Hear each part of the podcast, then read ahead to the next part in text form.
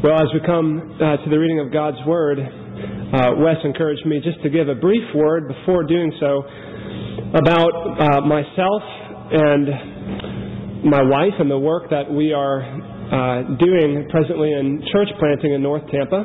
And my wife is down here along with uh, her parents and my parents down from Pennsylvania. So it's, a, it's been a fun weekend having them here. And we're all so glad to be here worshiping with you. A brief word about uh, the work that I have been called to do, there has been a need, pressing need, for some time in the in the university community area. It's an area that our presbytery has identified as a need of a church for some time now. It's been a wonderful work going on uh, on the campus of the University of South Florida through the RUF ministry led by Jeff Lee, who has gathered quite a number of students there into a, a weekly fellowship uh, those students go out and worship at various PCA churches for the most part, but, but drive quite a distance to go to those churches. So there's been a, a desire to have a church to serve those students in the campus broadly. There's also a, need, a particularly strong need, in the neighborhood surrounding that area uh, for, the, for the preaching of the gospel. Those neighborhoods have been uh, called, nicknamed Suitcase City It's been that way since the 80s because of the transience of the neighborhoods and the poverty there, the cycles of poverty from generation to generation. And uh, we have felt a strong call to go there and be involved in those neighborhoods, to go to the people, to engage them, uh, to preach the gospel. So that has been what uh, I have been about for the last uh, six or eight months, I suppose. Uh, been spending time doing some um, lead work, initial work, meeting people. Uh, just it's, it's very easy. People have there's a great openness to the gospel. There's a great openness to talk about spiritual things, and so um, my my wife and I and others from from Holy Trinity in Tampa, where I'm currently on staff, have been going and meeting people one on one, talking with them. Um, just getting to know them, having a presence. We had a had a cookout a few weeks ago for the first time. Probably 200 folks from the neighborhoods came, and a number of folks from our church were able to simply be present and have a have our have our the face of our church be seen. We've recently started a first Bible study. Um, actually, we've met twice and had just a handful of folks from the community come, but looking to build on that. So that's the nature of what we're doing there. We'd love to open uh, the church for worship sometime in 2013, uh, maybe early, but could be also later, uh, just as the Lord gives growth and, and begins to raise up disciples of Christ. So that is, that is the work that we're, we're doing. And I believe you'll see from this passage, I, I chose this passage because this scripture, along with a few other scriptures, was important in developing a sense of call to this aspect of, of ministry. And I believe you'll see why as we get into this passage. So let me read it, and then I will ask God's blessing on His Word. Let's read Luke chapter 14, verses 12 through 24.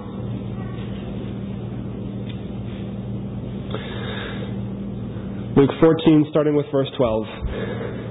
He said also to the man who had invited him, when you give a dinner or a banquet, do not invite your friends or your brothers or your relatives or rich neighbors, lest they also invite you in return and you be repaid. But when you give a feast, invite the poor, the crippled, the lame, the blind, and you will be blessed because they cannot repay you. You will be repaid at the resurrection of the just. When one of those who reclined at table with him heard these things, he said to him, Blessed is everyone who will eat bread in the kingdom of God. But he said to him, A man once gave a great banquet and invited many. And at the time for the banquet, he sent his servant to say to those who had been invited, Come, for everything is now ready. But they all alike began to make excuses. The first said to him, I have bought a field, and I must go out and see it. Please have me excused. And another said, I have bought five yoke of oxen, and I go to examine them. Please have me excused. And another said, I have married a wife, and therefore I cannot come. So the servant came and reported these things to his master. Then the master of the house became angry and said to his servant, Go out quickly to the streets and lanes of the city, and bring in the poor and crippled, and blind and lame. And the servant said, Sir, what you have commanded has been done, and still there is room. And the master said to the servant, Go out to the highways and hedges, and compel people to come in, that my house may be filled. For I tell you, None of those men who were invited shall taste my banquet. Let's pray. Our God, we pray you give us understanding to grasp your holy word. And we pray, oh God, that ultimately, even, even as fruit of this message being heard, God, that, that many would be brought into your feast into your banquet. Pray in Christ's name. Amen.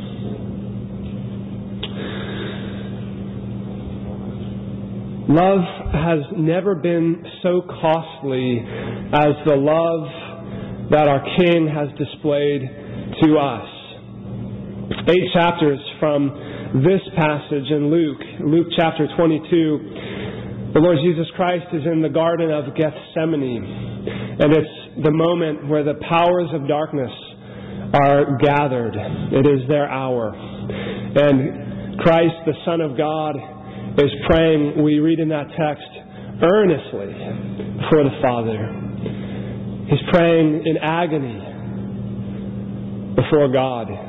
He is, he is alone with his disciples, a distance from him, facing what he alone will shortly face. We read there in Luke 22, his sweat became like great drops of blood falling down to the ground. Mark records Jesus saying, My soul is sorrowful even unto death. Those words are to be taken very seriously and gravely as we have a view of our King that we've never had before. In his humanness, he is perhaps beholding more clearly than ever what he is about to face, what it means for him to stand as mediator between a world in rebellion and heaven in opposition. As one pastor, Derek Thomas, put, put it, we must not put the brakes on these words. The hour of reckoning has come when Moses saw God on Mount Sinai, he trembled in fear, yet there was grace there. But Jesus must face the unmitigated wrath of God. There's a consuming fire here that will consume him to the full. what we see is that breaking on the mind and the heart of the Son of God is the tremendous costliness of what he is to accomplish the tremendous price that love is calling forth from Him to pay. What will be extracted from Him at unimaginable cost to His person in submission to His Father and love for those for whom He dies. That's the cost of redemption. That's the cost of our lives as we sit and consider that this morning. The cost of the cross. Its costliness of love that has never been seen or will ever be, be seen again. And that is what we need to remember as we come to our text. The cost that our King has paid, the ransom he has paid for us. We keep that in view as we hear these words of Luke 14 and we hear the commandment of our King. And we hear the crown that he holds out in this passage. And we hear the character of his kingdom. These three things that I want to consider from this text, spoken from our suffering Savior who paid such a cost. So look with me at this text. We, we first see in, in these verses a, a bold commandment from him. He is eating a meal at the Sabbath, on the Sabbath, at the house of a ruler of the Pharisees, a man of status, a respected and influential man, it seems. This meal is probably held after the synagogue service, so it's, it's after church, and this respected church member has invited people over to his house along with the visiting rabbi, the visiting teacher, Jesus. When we look at verse 12, it says, He said also to the man who had invited him, When you give a dinner or a banquet, do not invite your friends or your brothers or your relatives or rich neighbors, lest they also invite you in return and you be repaid. And notice how direct and bold Jesus is with this man of, of status who's invited him into his house. He's uncomfortably forward with him if you just think about these words. He's essentially saying, You've invited the wrong people to this little gathering. Okay, and this is in the middle of, of dinner that he, he, he breaks out and says this. And we get the sense he's not going to be staying for coffee afterward. Here. This is not a pleasant comment that he's making. He's ruined the meal. You can imagine the awkward silence that might hang in the air after Jesus says this.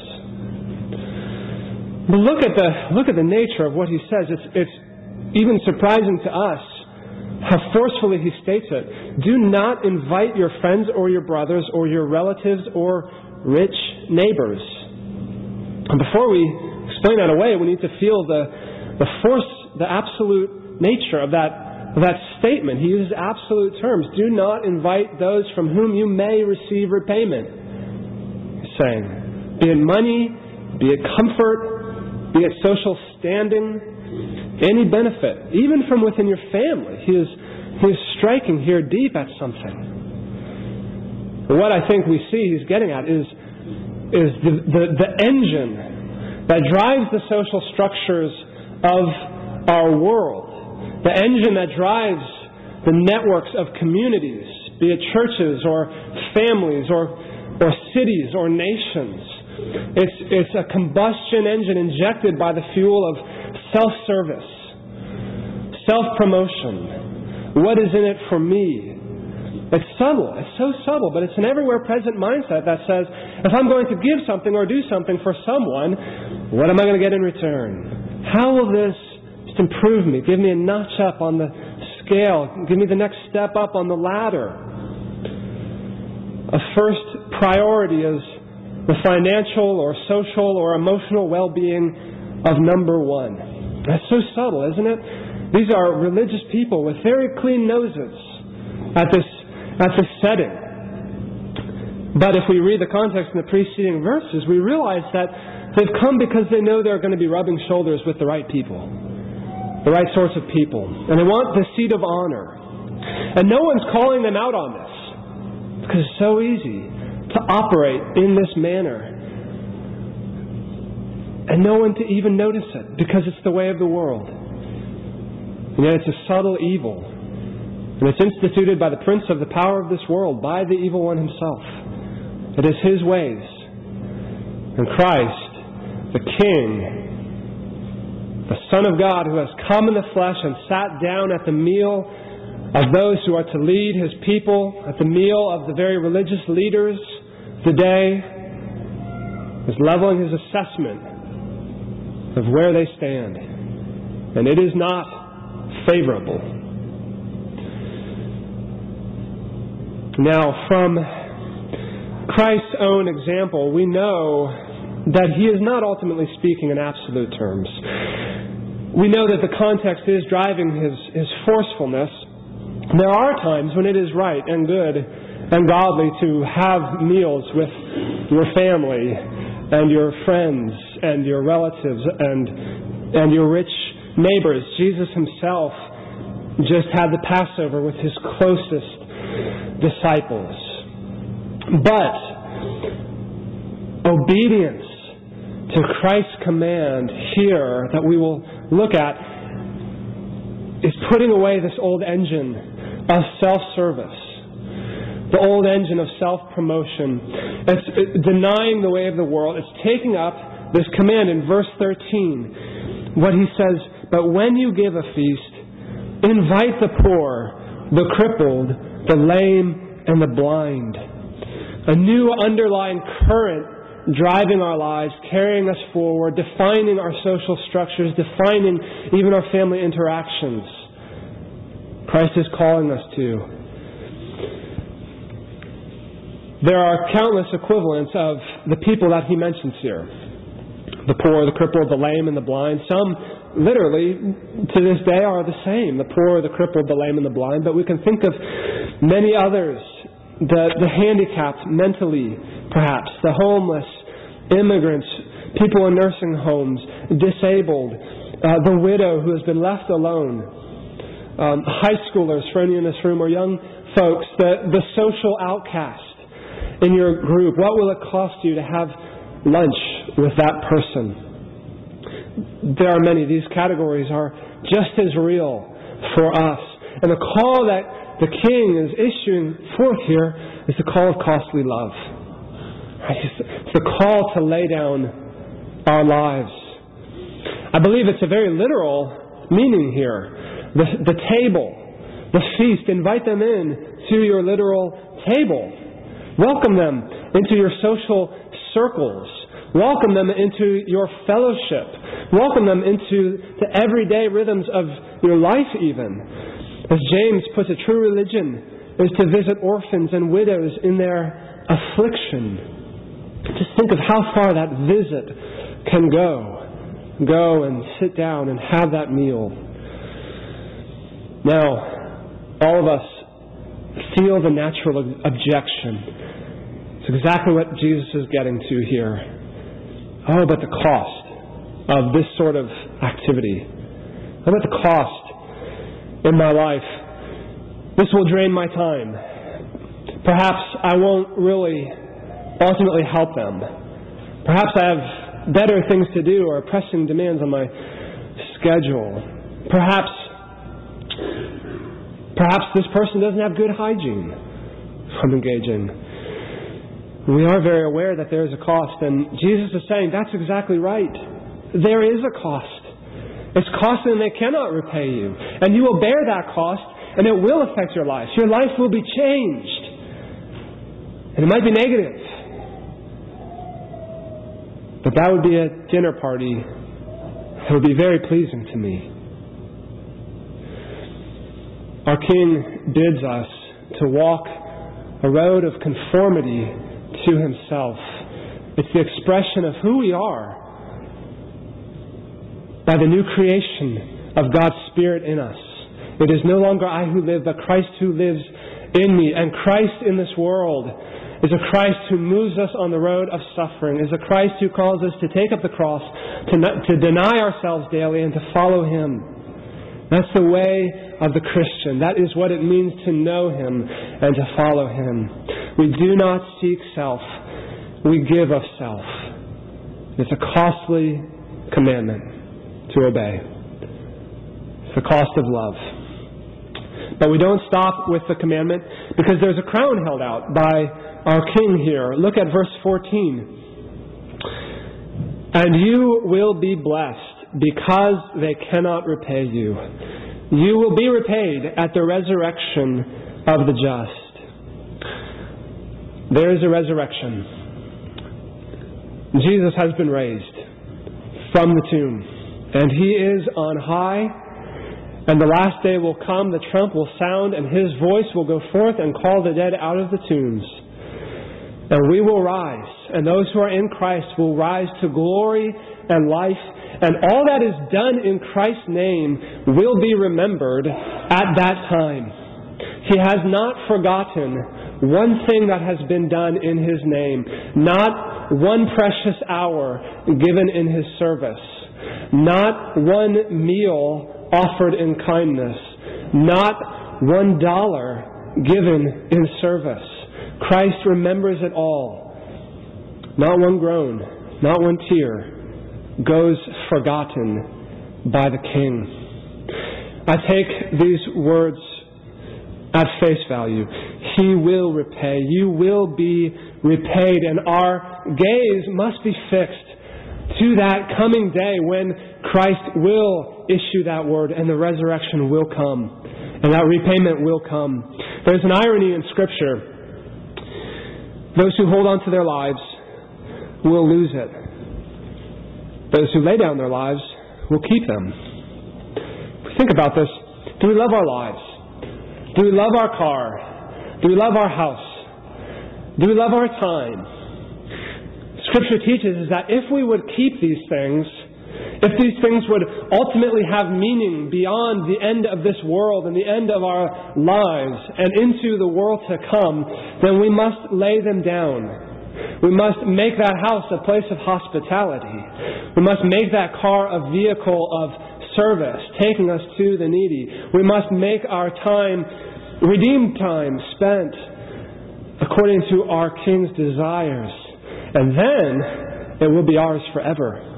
And it will echo through eternity. And Christ will repay every way that that was used and spent in His kingdom and to His glory. And ultimately, it will be to our delight and our joy. And it will be to us a crown like those elders in the book of Revelation who take that crown and cast it before Christ. A supreme delight, giving praise to Him for what He has done through us. There is reward, there is joy, in that world to come. And what we do now has impact upon it. We watch the NASDAQ and the stock market closely, and if only, if only our hearts would be so tuned to the returns of glory in heaven in the world to come. It is a sure thing. Costly love will be repaid. The king holds out a crown here. Well, this man cries out in verse 15, Blessed is everyone who will eat bread in the kingdom of God. I'm guessing he did that because of the awkward silence. And he offers this statement that sort of, it's true. Blessed will be everyone who eats bread in the kingdom of God. It's true, but it's also an easy, neutral statement in this crowd where everyone thinks that they are going to the kingdom of God. But Christ lays out for us that is not the case. And and all that has just been said the cost, this commandment, the crown he brings it together in connecting it to the character of his kingdom. This topic that this man has raised. Yes, his kingdom. What about the kingdom? What is the kingdom like? And here we find the undergirding theology of why it is that we are called to move in this way. The theology of Christ's kingdom. And particularly, we see in this passage the concern is who is there and who's not there in this kingdom. So he takes up this metaphor of a banquet, the kingdom banquet, in verse 16. A man once gave a great banquet. Envision a, a rich table with delicious foods that have been spread. Finest foods. A wealthy man has prepared this. You can imagine the wine and the cheeses and the meats, the, the wonderful aroma. This has been prepared a long time in preparation. Feasts are not easy in this time. Lambs have been slaughtered, grain has been ground, bread has been baked, and the feast is ready. Well, the, the parable goes on to explain that an invitation has gone out. It's like an Evite invitation. An event, uh, an invitation went out months ago, said come, and everyone said, okay, we're coming. And now it's right before, and that reminder comes out. The servants go out, okay, it's ready, come to the feast. And a number of people say they're coming, but when everything is ready, the servant finds no one is coming. Verse 18, a field needs to be seen. Verse 19, oxen need to be examined. Verse 20, a marriage has happened. Now, if you've ever had an event and invited people who turned you down, sometimes you wonder, what's the real reason that they're not coming? And that's exactly the case here. We, we know the host of the banquet knows why they're not coming. The land has already been bought. Can't it wait a day? Her cattle likewise have been purchased. Why is it so pressing to examine them? This new marriage will bring her along. There's a simple fact here being revealed that these so called friends have far more interest in their daily activities than in the Master. They're not so concerned with Him. He's not truly their friend. and so they don't come. The master is understandably angered, and Jesus ends the parable in a very fearsome way in verse 24 by saying, I tell you, none of those men who are invited shall taste my banquet. Christ had just lamented over Jerusalem in the previous chapter. And the warning of this parable is very stark and clear. These men, these very ones with whom he sits, the religious leaders of the time, have no part in that banquet. They will miss it. And not because of necessarily gross, outstanding immorality, but because they love their life rather than the giver of life. They love this world, making their way in this world. Often, when we try to find our place in this world, isn't it true that the world finds its place in us? That is what has happened and what has taken over these men. It's a cow and a wife and a field that keep them out of the kingdom. They miss the banquet because they love this life rather than the giver of life, here and now, more than eternity with Christ. This is a severe warning. They had said yes to God's first invitation, but no when it really came time to part with the things of this world. And when the God of the Scriptures, the God whom they professed to believe, literally came and sat down with them at their table, it was clear that he was not the God that they worshipped. The God they worshipped was in the stall, was the land, the field, the wife, whatever it be. So there was there's a great warning. The kingdom is not populated with those who are infatuated with this world. But who is it populated with? Who will be at the table? In the, in the parable, the master is angry at this rejection, but he doesn't sulk. He takes action, swift action. He sends a servant out. now, notice to whom the, the servant is sent. It's two groups here. The first is described in verse 21. Look there. So the servant came and reported these things to his master. Then the master of the servant of the house became angry and said to his servant, Go out quickly to the streets and lanes of the city and bring in the poor and crippled and blind and lame. Exactly the ones discussed earlier. Those who cannot repay, those who have nothing to offer, those who are total recipients, no resources, no strength, needy. Second group is in verse 23. Go out to the highways and hedges and compel people to come in that my house may be filled. On the highways and in the hedges would be the vagrants, the homeless, the travelers, the foreigners, the Gentiles, those seemingly furthest from the covenant people of God. The invitation is being extended outside the kingdom of Israel. The Master says in verse 23 compel them to come in. Compel them. I think these people need to be compelled for a very different reason than the original recipients needed to be compelled. They need to be compelled because it is so surprising that they would be invited. Why would he want me as a guest? They're going to say. Is this some sort of joke? Where are the hidden cameras? Why me? Look at how I am dressed. Look how I stand here. And the servant is to say, No, come. This feast is for you. This feast, the doors are open. The feast has already started. Come in. The, the, the invitation is wide open. Smell, smell the, the scent coming from the table. Come to the feast. It's for you.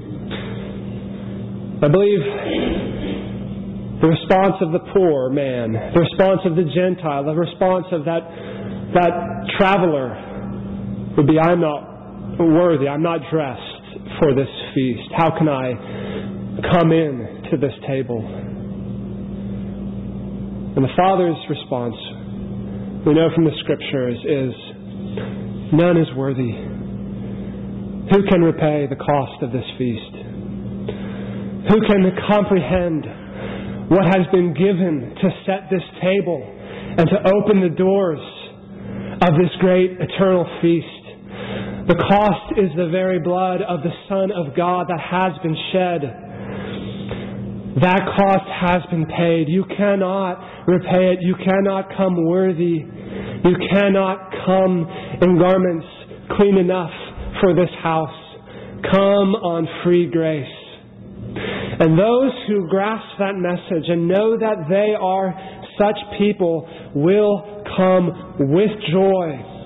And they will come saying with David, Your steadfast love is better than my life.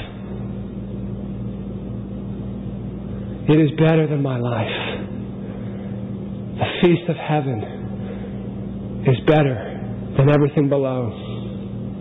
Christ sends out his servants to compel them in. He sends them out with his word and the power of the Holy Spirit, his effectual calling, convincing and converting sinners to see their unworthiness and their neediness and bringing them in, compelling them to come into the feast. And they will come, and they are coming from north, south, east, and west to dine at the table. The cost has been great to open the kingdom to all. If to this day you have not known this call truly, if you have loved your life more than the giver of life, the call is wide open to you. Forsake your life, take up your cross, come to the banquet of the King, come and feast. And Christians, you who are eagerly waiting for Him, don't forget we are the poor. We are the, the needy. We are the ones who have nothing to offer our King besides what He gives to us.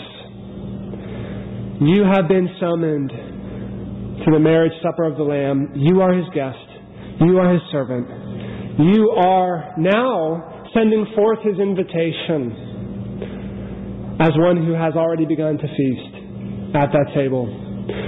Jesus will fill his table. He is sending us forth. And we need to ask the question who is at our table? Let's let our tables look like his table, a table to come. Let's pray.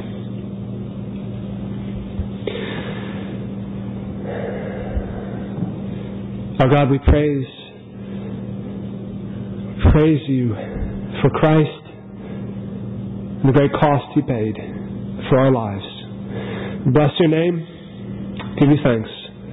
Lord, would you strengthen us to look to that table to come, to look to the kingdom, and to look to the great love that our King has spent on us. We thank you for this and pray in Christ's name. Amen.